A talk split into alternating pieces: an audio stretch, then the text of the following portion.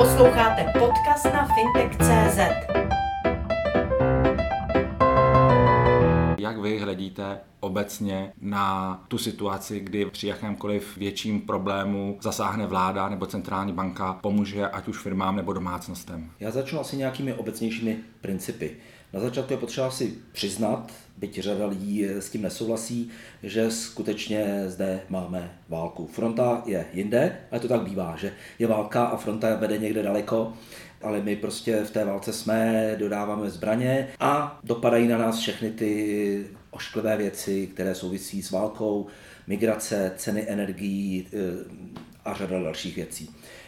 Takže je iluze si myslet, že vláda má nějaký kouzelný proutek, který jako odkouzlí ty negativní efekty té války. Války prostě přináší obrovské negativní dopady na všechny, na firmy, na lidi. Vždycky to tak bylo.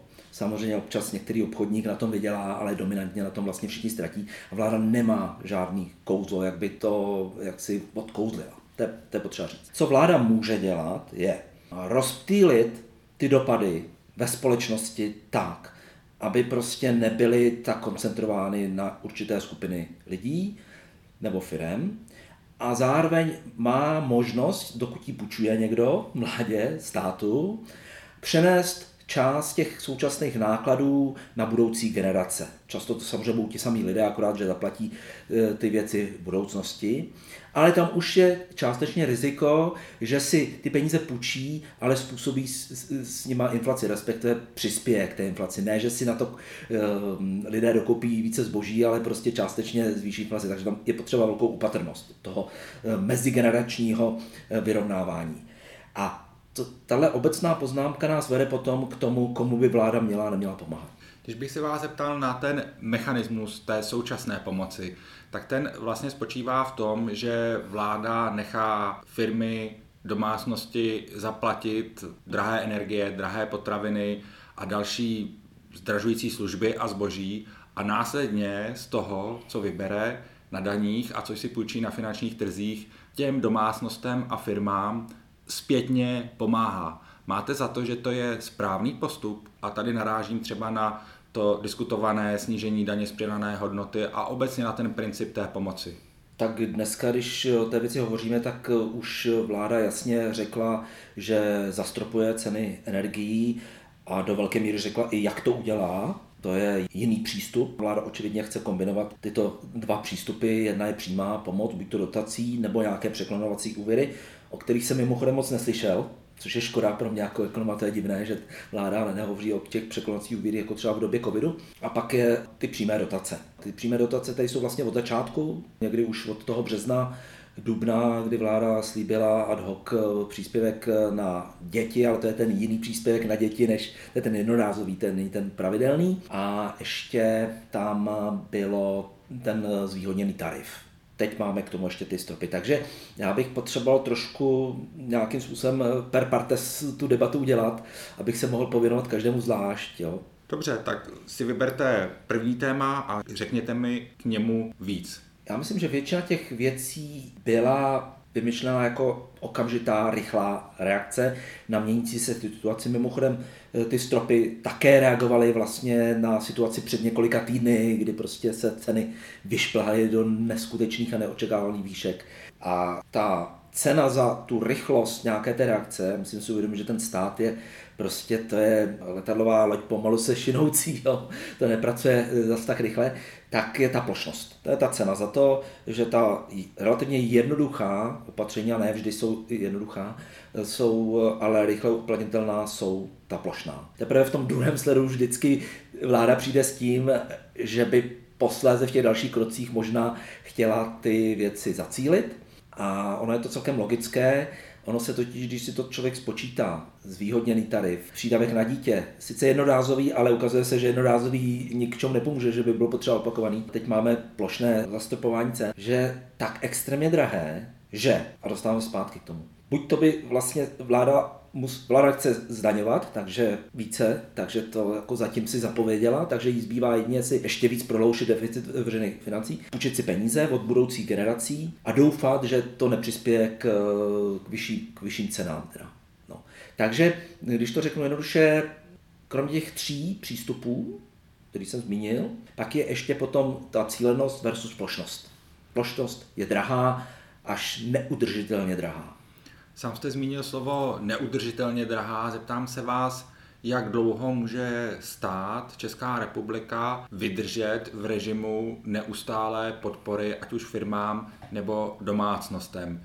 A ptám se v tom duchu, jestli náhodou nepřijde moment, kdy se ukáže, že ty peníze na to již nejsou a i ta společnost se bude muset smířit s tím, že si své problémy bude muset řešit sama. Já si myslím, že tuhle zimu vláda může ten problém skutečně vyřešit tou plošnou, více plošnou podporou domácností a těmi stropy. Ale v horizontu delším než od příštího léta už to prostě bude neúnosné. A jestliže ceny energií zůstanou vysoké, nikdo dneska neví, jak vysoké. Všichni doufají, že nebudou tak vysoké, jako jsou dneska, že to klesne, já tomu hodně věřím, protože ta obrovská vysoká cena energií, eh, pokud se na ně neuvolí stropy a nějaké regulace, tak motivuje velice investory, aby prostě někde splašili tu energii, investují do dalších zdrojů a ty zdroje jsou, akorát, že prostě investice do energetiky to trvá prostě roky. Ale věřím tomu, že ta lukrativnost těch vysokých cen učiní lukrativní tu dovážku těmi,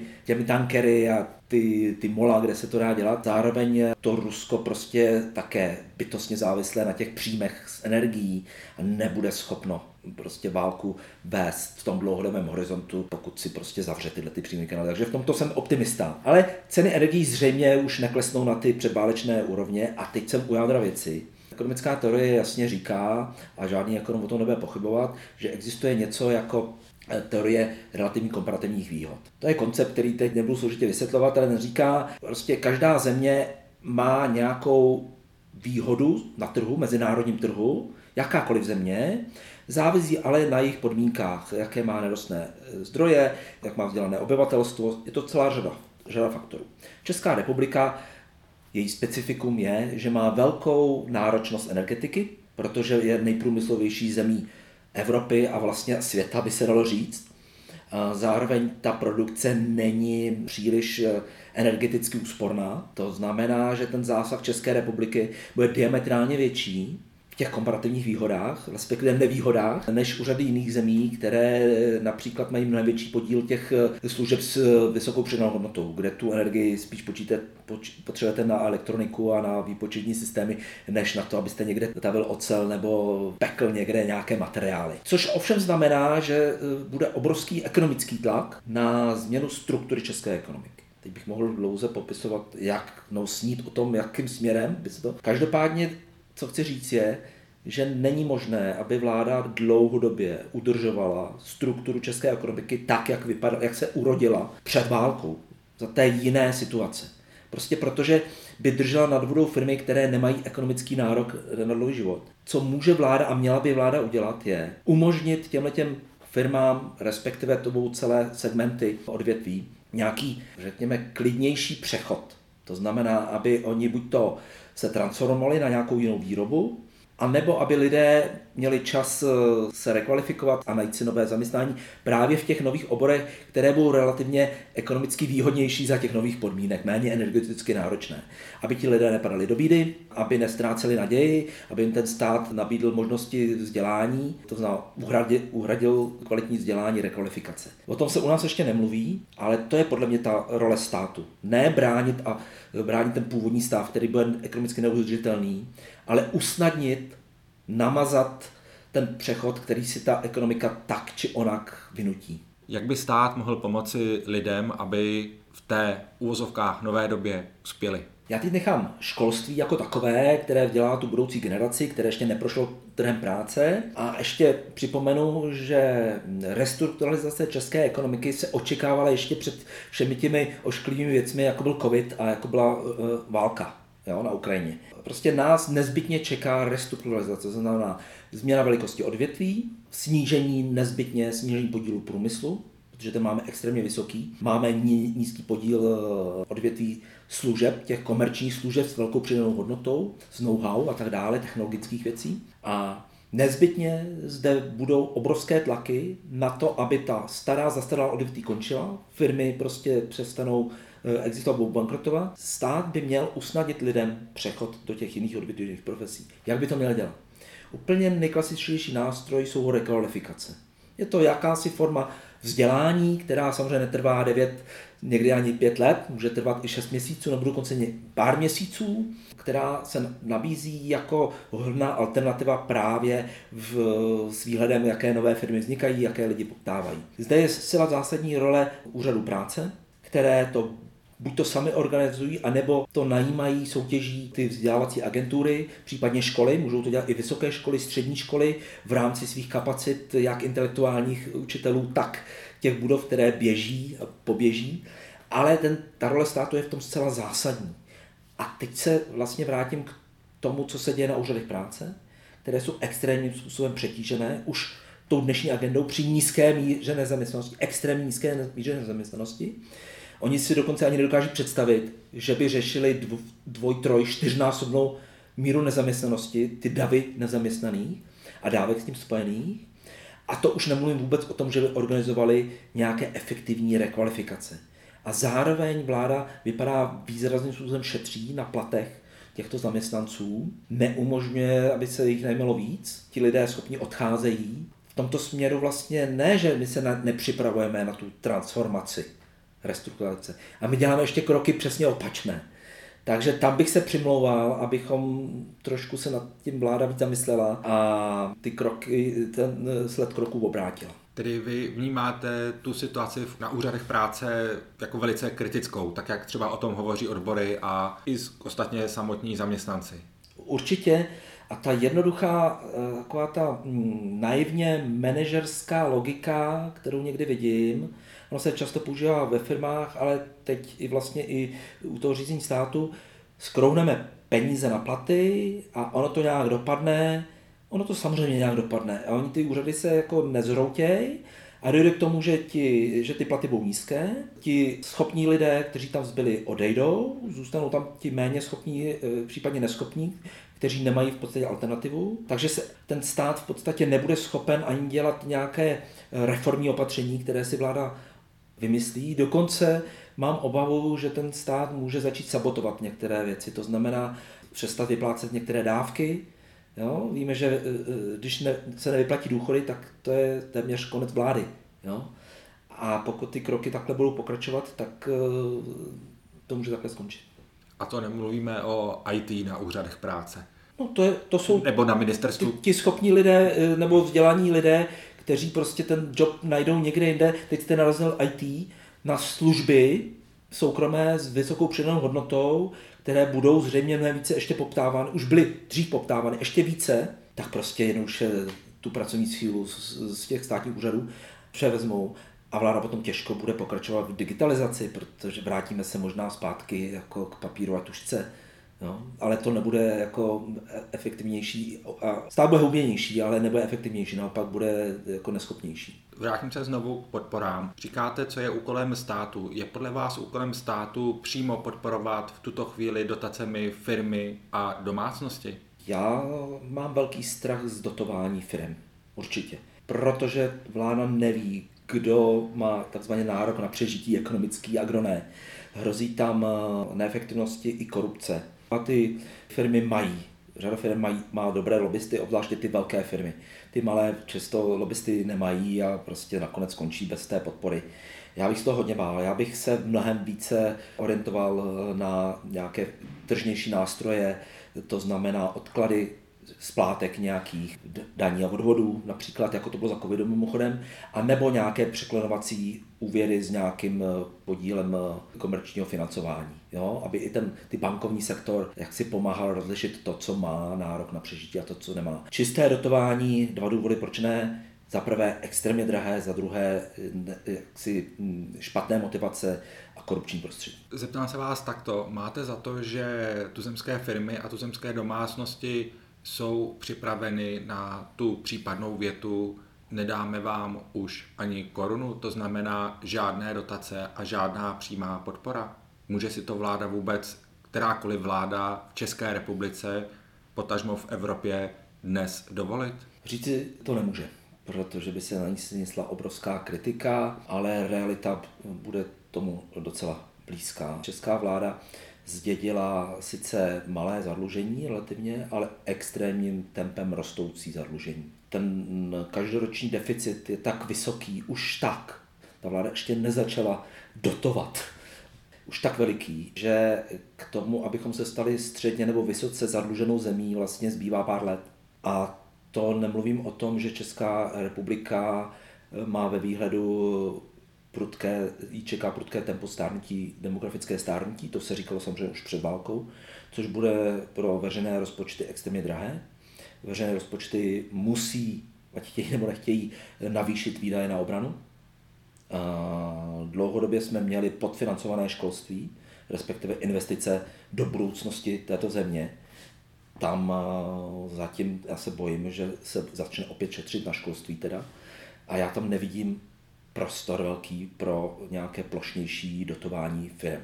Dokonce tam nevidím ani prostor pro plošnější dotování domácností. Jak vy hodnotíte zadlužování výši dluhu a rychlost zadlužování? Je to pro vás značný problém? Není problém míra zadlužení, dluhu či HDP, je problém tempo, s jakým se tento podíl zvyšuje rok co rok. A když jdu do většího detailu, podívám se na deficit toho státního rozpočtu, současný, respektive ten, který je vidět eh, například v tom eh, návrhu státního rozpočtu na příští rok ministerstva financí a výhledu, tak ten je obrovský a přitom tam řada věcí ještě chybí na té výdajové stránce. Například tam eh, vůbec nejsou zohledněné pouhé udržení relativní úrovně učitelských platů. To znamená, ten tlak na ten deficit bude a ten deficit bude zřejmě ještě vyšší a už takhle vlastně to je vysoké procento HDP. Takže to tempo je opravdu nebezpečně vysoké. A znovu se vrátím k demografické struktuře. Vysoký počet eh, lidí je před důchodovým věkem. Bude si rozmýšlet, jestli v této situaci má smysl se, jak jsem říkal, rekvalifikovat, učit se na stará kolena něco nového. Řada lidí si řekne, já už to nám zapotřebí, odejde do důchodu a bude požadovat důchod. Zároveň poroste velikost té skupiny důchodců jako voličské skupiny. Ten tlak na veškeré všechny vlády bude obrovský této skupiny pro přinejmenším udržení reálné hodnoty důchodu. Dokonce dneska ty důchody eh, podle zákona rostou více než reálně, protože tam ještě ten eh, zohledněn reálný nárůst eh, mest. Tam nebude téměř politické východisko. Jakákoliv strana, která bude chtít uspět ve volbách, bude muset zaručit důchody, růst důchodů, růst důchodů a bude to vytvářet další vedle, vedle školství, obrany, mimochodem zdravotnictví taky další jedlík velký, obrovský tlak na další a další eh, deficity. A to je právě to nebezpečné, že my se z málo zadlužené země během několika let můžeme stát velice zadluženou zemí. Současná vláda se, a nelze to upřít, snaží udržet v určitých mezích deficit státního rozpoč- rozpočtu, ale na druhou stranu je jí i vytýkáno, že jaksi nesahá k zásadnějším reformám tak, aby snižovala strukturální deficit. Vidíte vy u současné vlády nějaké kroky, které by vedly k narovnání příjmu a výdajů státního rozpočtu tak, aby Česká republika hospodařila vyrovnaně? První poznámka, vyrovnané hospodaření není nic, co by ekonomové jako říkali, že to je to správné. Stát si může dovolit v pohodě nějakou míru každoročního deficitu, protože i HDP roste, takže potom vlastně při optimálním nastavením podíl, respektive zadlužení té země neroste, je to všechno, všechno v pohodě. Takže vyrovnané rozpočty rozhodně nemusí být.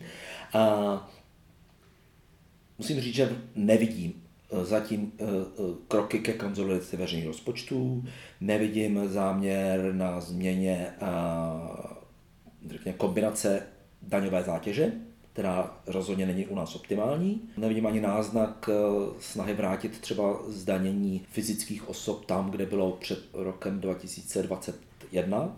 Narážím na způsob zružení superhrubé mzdy, kde přišel stát o obrovské, státní rozpočet o obrovské peníze. Nevidím kroky na straně zefektivnění státní zprávy a vidím, že v tom rozpočtu nepoctivě chybí peníze na školství, na vědu, na vysoké školy, respektive ono se to dřív, ten rozpočet byl předložen před 14 dny, dřív nebo později se to jak si proflákne a všichni to budou vědět, budou to vědět vysoké školy. Jsem zvědav, co budou říkat, jestli budou stávkovat jako na, na Slovensku. Jsem zvědav, co budou dělat školské odbory, zjistí, že teda na učitelské platy nejsou v rozpočtu peníze a tak dále. Takže já tu situaci zatím nevidím dobře. Na druhé straně je potřeba říci, že vláda je v extrémně složité situaci, že ten sled událostí je to jedna, jedna špatná zpráva stíhá druhou. Vláda musí řešit ad hoc obrovské a historicky vlastně neznámé problémy, což je problém. Energetika je obrovsky složitý trh, kde neplatí jednoduché poučky. Byť řada lidí veřejnosti si myslí, že ty věci jsou jednoduché, tak nejsou. Takže já to zatím vidím poměrně skepticky, že vláda se vlastně k tomu pořádnému vládnutí během těch prvních dvou let, kdy se dají dělat nějaké reformy, vlastně pořádně nedostane. A po těch dvou letech, i když všechno dobře dopadne, myslím, jako s válkou, že teda Rusko se nakonec umoudří a začne posílat plyn a tak dále, že vláda už nebude mít sílu hm, ty dva roky před volbama jako dělat zásadnější změny a že to nechá, nechá to až na tu vládu příští. Což se nám stalo už vlastně dvakrát v minulosti. Ta eh, Babišova vláda a ta Sobotková vláda velkou část věcí odsunula do budoucnosti. Opravdu Dneska vláda právem jako vytahuje jednoho toho černého Petra, kterého zdědila, protože důchodová reforma nic, daňová reforma nic, změna sociálního zdravotního systému nic. Jo. Prostě my to odkládáme jedno volební období za druhým. Jak vy vidíte kondici ekonomiky, dejme tomu, v půlce příštího roku nebo na konci příštího roku? Jak bude vypadat situace v ekonomice a ve společnosti? Já jsem mikroekonom, takže já spíš budu na tu otázku druhou ve společnosti, než na tu, eh, jak prostě HDP. A myslím, že to dneska neví nikdo. Jo? Jestli ministerstvo financí má nějakou předpověď, on ji musí mít. No, je to součástí výhledu státního rozpočtu a tak dále, ale dneska pořád nikdo neví. Už jenom proto, že vlastně nevíme, jak se bude vyvíjet eh, válka a kroky, kroky Ruska, které můžou zamávat celou tou situací. Ve společnosti tam mám poměrně obavu velkou, protože přece jenom jsem zažil kde co v životě a vím, že takové to roztrčení těch lidí přijde svým způsobem až za vrcholem té krize. Tak oni vlastně v té společnosti vybublají ty negativní efekty až eh, ten eh, příští rok. Takže já se trošku bojím, že ta podpora tomu, systémová podpora tomu současnému systému se sníží jestli eh, rozumí, no co, rozumí prostě ta podpora demokratickému systému vládnutí. Že ubyde lidí, kteří věří v to, že to je to správná forma vládnutí. U té společnosti co si myslíte, že by bylo důležité i ve vztahu k ekonomice a k těm podporám, s nimi jsme začínali, aby si uvědomila. A pomohu si tady zase výrokem někdejšího guvernéra centrální banky pana Rusnoka, který svého času hovořil o tom, že v české společnosti je zakořeněná velice silně jistá nárokovost. Na všechno mám právo, stát se o mě musí postarat. Máte pocit, že ta společnost se v tomto ohledu změní nebo bude donucena se změnit? Na tu otázku odpovím trošku jinak. Já jsem přesvědčen a byl jsem už během doby covidu, že stát a její představitelé, včetně prezidenta, by diametrálně více měli zdůrazňovat eh, solidaritu. Solidaritu jak takovou tu občanskou, nejenom v rodině a příbuzných, ale to, že prostě to, že jsem očkován já a že nosím roušku a tak dále a tak dále. Je to i pro můj vlastní dobrý pocit zodpovědnosti, že snižuji pravděpodobnost, že způsobím něco špatného někomu jinému, už jenom tím, že přispěju k té šíření té nemoci a zahltím nemocnice. Tohle téma, ten aspekt solidarity, tady neprosazoval ani prezident, ani premiér, ani si nepamatuju nějaký někdo z ministrů, dokonce ani opozice moc. A je to podle mě strašně důležité, protože ta společnost si to potom neuvědomuje. A ta solidarita je potřeba stejně dneska. Samozřejmě. Tím, že lidé darují peníze a tak dále na dobročinnost, ale velkou část té dobročinnosti chtě, nechtě musí dělat stát a měl by dělat stát to je pomoc těm nejvíce zasaženým, kteří si skutečně nemohou pomoct. A myslím si, že by vláda o tom neměla vůči lidem, samozřejmě prezident, ale ten mlčí, hovořit mnohem častěji, mnohem víc nahlas a zároveň by tím ospravedlnila ta svá cílená opatření a snížilo by to tlak na ta plošná opatření. Já samozřejmě nejsem politik, mám pocit, že politici se bojí s tímhle tím tématem mít jména, proto o tom vlastně moc nemluví. Takže takový krásný příklad z toho covidu, no to vlastně podobné. Skoro vždycky politici používali argument, nechte se očkovat, ať můžete jet na dovolenou.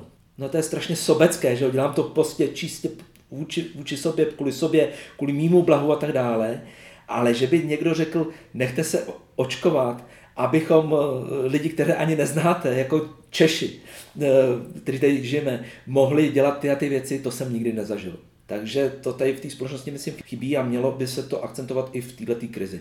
Jakým způsobem by to pomohlo? Protože když se nyní podíváte na ta podpůrná opatření, tak eh, energii mají dotovanou lidé, kteří mají zafixované ceny energií, na bydlení dostávají příspěvek lidé, kteří vlastní milionové reality a pak je tady skupina lidí, zejména střední třída, doufám, že se tedy nepletu, která na to všechno vydělává. Tedy jakým způsobem by ta solidarita, ta předpokládám, že mluvíte i o určité morálce, pomohla v tom, aby ty státní prostředky se rozdělovaly takzvaně spravedlivě? Tak eh, z filozofického pohledu těch eh, teorií spravedlnosti existuje celá řada. Eh, ty čistí ekonomové když to neřeší, co je a není spravedlivé. Jsou pak morální filozofové, kterým se taky říká ekonomé, kteří to řeší. Eh, já bych tady nechtěl říkat, co je a není spravedlivé, já to budu říkat čistě můj pohled na věc. Já si myslím, že by stát skutečně měl realizovat eh, poměrně velkou míru solidarity společenskou, to znamená od těch, kteří jsou méně postiženi, k těm nejvíce postižení, kteří si sami nemůžou pořádně pomoci, když to zjednoduším. V té debatě se strašně moc pomít skutečnost, že nejvíc, zdaleka nejvíc jsou za, e, dotčeni inflací a tou, tou krizí lidé, kteří žijí sami, respektive jeden dospělý a děti nebo někdo, o koho se starají, musí starat, kteří navíc ještě mají nějaké překážky v práci. Buď to jsou staří, jsou nemocní, nebo se musí starat o ty děti a tím pádem nemůžou si vydělávat. Protože bydlení, energie a bydlení jsou nějaké fixní náklady, byť se mohou lišit. A je trochu jedno, jestli tam jsou eh, osoby dvě, tři. Ale je strašně důležité, jestli tam je jeden příjem, nebo dokonce půlka nebo žádný, dva nebo tři. Takže ta plošnost tohle to úplně pomíjí. A proto my jsme třeba v tom balíčku proti energetické chudobě nervu navrhli sedm opatření, z nichž téměř všechny právě akcentují tuto tu skutečnost a snaží se tu pomoc finanční zamířit právě na tyhle ty skupiny, to znamená ty jednotlivce, kteří mají omezené možnosti si pomoci sami. V tomto ohledu si pomohu třeba trhem práce ve Spojených státech, kde ta podpora je velice nízká, lidé přicházejí o práci, práci získávají, ale u nás často lidé, kteří jaksi čerpají podporu, ať už je to mimořádná podpora nebo dávky, jak si, si i vystačí, aniž by se museli uplatnit na trhu práce. Tedy se vás ptám znovu na to nastavení toho zdejšího systému a té podpory jako takové. Je skutečně takové, že pomáhá potřebným? Tak vy jste řekl teď, já to řeknu trošku ošklivě, řekl jste velký mýtus, který panuje v Česku o tom, že dávky jsou vysoké a demotivační. Pravda je přesně opačná. Podíl veřejných výdajů na skutečně sociální dávky a podporu, cílené, patří k, k těm nižším v celé Evropě. Jo, nesmíme tam dávat důchody, to je obrovský balík peněz, si se znamená sociální pojištění, ale to není, neznamená, že to sociální dávka. Důchod není dávka, neměla by to být dávka. Když odečteme rodičovský příspěvek, který je plošný pro všechny, není zacílený, takže to není sociální dávka, tak nám zbyde vlastně balíček několika položek, které nasčítají do, do několika desítek miliard, což je zanedbatelná položka, když dneska lítají eh, ve vzduchu částky jako 60 miliard eh, snížení tarif, 130 miliard stropy, 8 miliard jednorázový příspěvek na dítě. Jo. Takže já tady skončím jenom vyvracení toho mýtu, že teda jsou demotivační. Naše dávky v nezaměstnanosti rozhodně nejsou e, zajímavé proto, aby se někdo prostě mm, flákal doma, dělal si doma modely nebo na zahradě a pobíral dávky. Ten systém není e, extrémně zneužívaný. Rozhodně to není něco super zajímavého žít v Česku na dávkách a lidé, kteří to říkají, neví, co říkají. Samozřejmě, vždycky se ten systém dá e, o něco zoptimalizovat, ale skutečně tady se vlastně nedá už nic ušetřit. Už takhle prostě ty výdaje máme velice nízké. Máme obrovskou výhodu nízké nezaměstnanosti.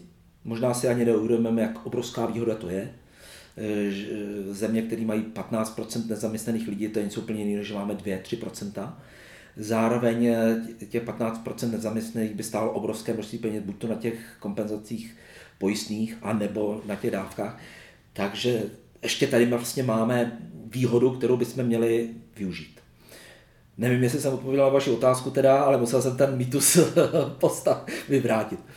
Já se k té otázce vrátím a pokusím se ji položit trošku jinak. Bavíme se tady celou dobu o tom, že jsme jaksi v čase, kdy se změní ekonomika, kdy se vytvoří tlak na společnost ke změnám a tak dál a tak dál. V tuto chvíli to ale vypadá, že ten stát získává stále silnější pozici, ať už to se týká podpory domácností, podpory firem. Máte za to, že do budoucna ten stát ubere ze svého významu, nebo bude muset ubrat ze svého významu, ze svého vlivu, anebo naopak ho ještě prohloubí? Tak já si kladu otázku, jestli stát zvýšil svou roli v podpoře domácností, protože tady pouze je ten příspěvek jednorázový na děti, to je jednorázový, tak to není jako trvalá, trvalé navýšení.